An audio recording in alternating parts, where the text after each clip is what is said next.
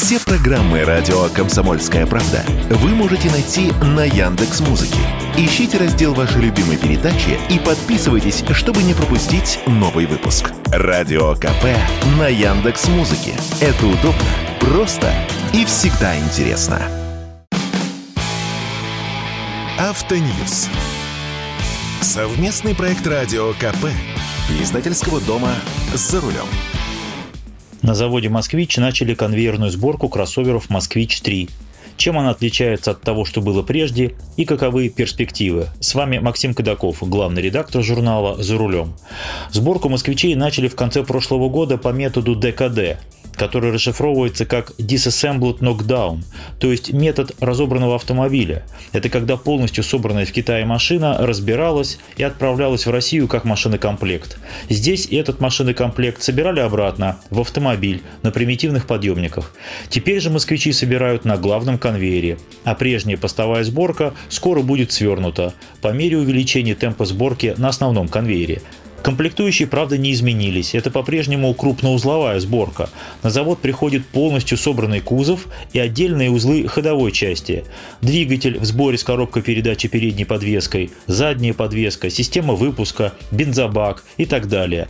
Принципиальная разница в том, что все эти комплектующие еще не были автомобилем. Они впервые превращаются в машину на заводе «Москвич». Начинается все с набивки ВИН-номера на кузове автомобиля под сиденьем переднего пассажира. Все узлы шасси собирают на отдельные нитки конвейера. А затем происходит так называемая свадьба – соединение кузова и шасси. Процесс этой свадьбы почти автоматический. Сверху плывет кузов, снизу подается платформа с собранным шасси, а задача двух сборщиков лишь проконтролировать процесс и затянуть крепеж. Такой метод сборки называется СКД-1, то есть сборка автомобиля крупноузловым методом. После сборки нужно оживить всю электронику, поскольку машина пока мертвая. Сотрудники с планшетами подключаются к мозгам машины по Bluetooth через штатную мультимедийную систему. Происходит инициализация электроники, увязывание в единую систему всех электронных блоков и прошивка ключей. А после этого контрольные операции, регулировка фар, проверка углов установки колес, дождевальная камера и пробеговые испытания по треку. Пока собирают машины пяти цветов – белого, черного, серебристого, голубого и красного. А какая разница, спросите вы, как закручивать гайки? На простейших подъемниках или на конвейере? Разница есть. Она в скорости сборки – Сейчас на главном конвейере на сборку одной машины уходит примерно 7 минут. Это около 9 машин в час. Постепенно ритм поднимут до 30 машин в час. Этот конвейер позволяет собирать одновременно машины на двух принципиально разных платформах, суммарно до 9 моделей одновременно. Очевидно, что следующим на конвейер станет лифтбэк «Москвич-6». Это машина размером со Шкоду Октавию. Ну а что дальше? Директор завода Дмитрий Пронин и глава Дептранса Москвы Максим Лексутов подтвердили мне планы по объему выпуска и по локализации. В этом году должно быть выпущено 50 тысяч москвичей, из которых 10 тысяч должны быть электрическими. Я заглянул в цех сварки. Там идут наладочные работы, подготовка автоматической сварки кузовов. Это та же современная линия, на которой сваривали кузова автомобилей Рено. Но чтобы делать другие кузова, нужно изменить программное обеспечение, просчитать траектории движения кузовных панелей, определить количество сварных точек и так далее.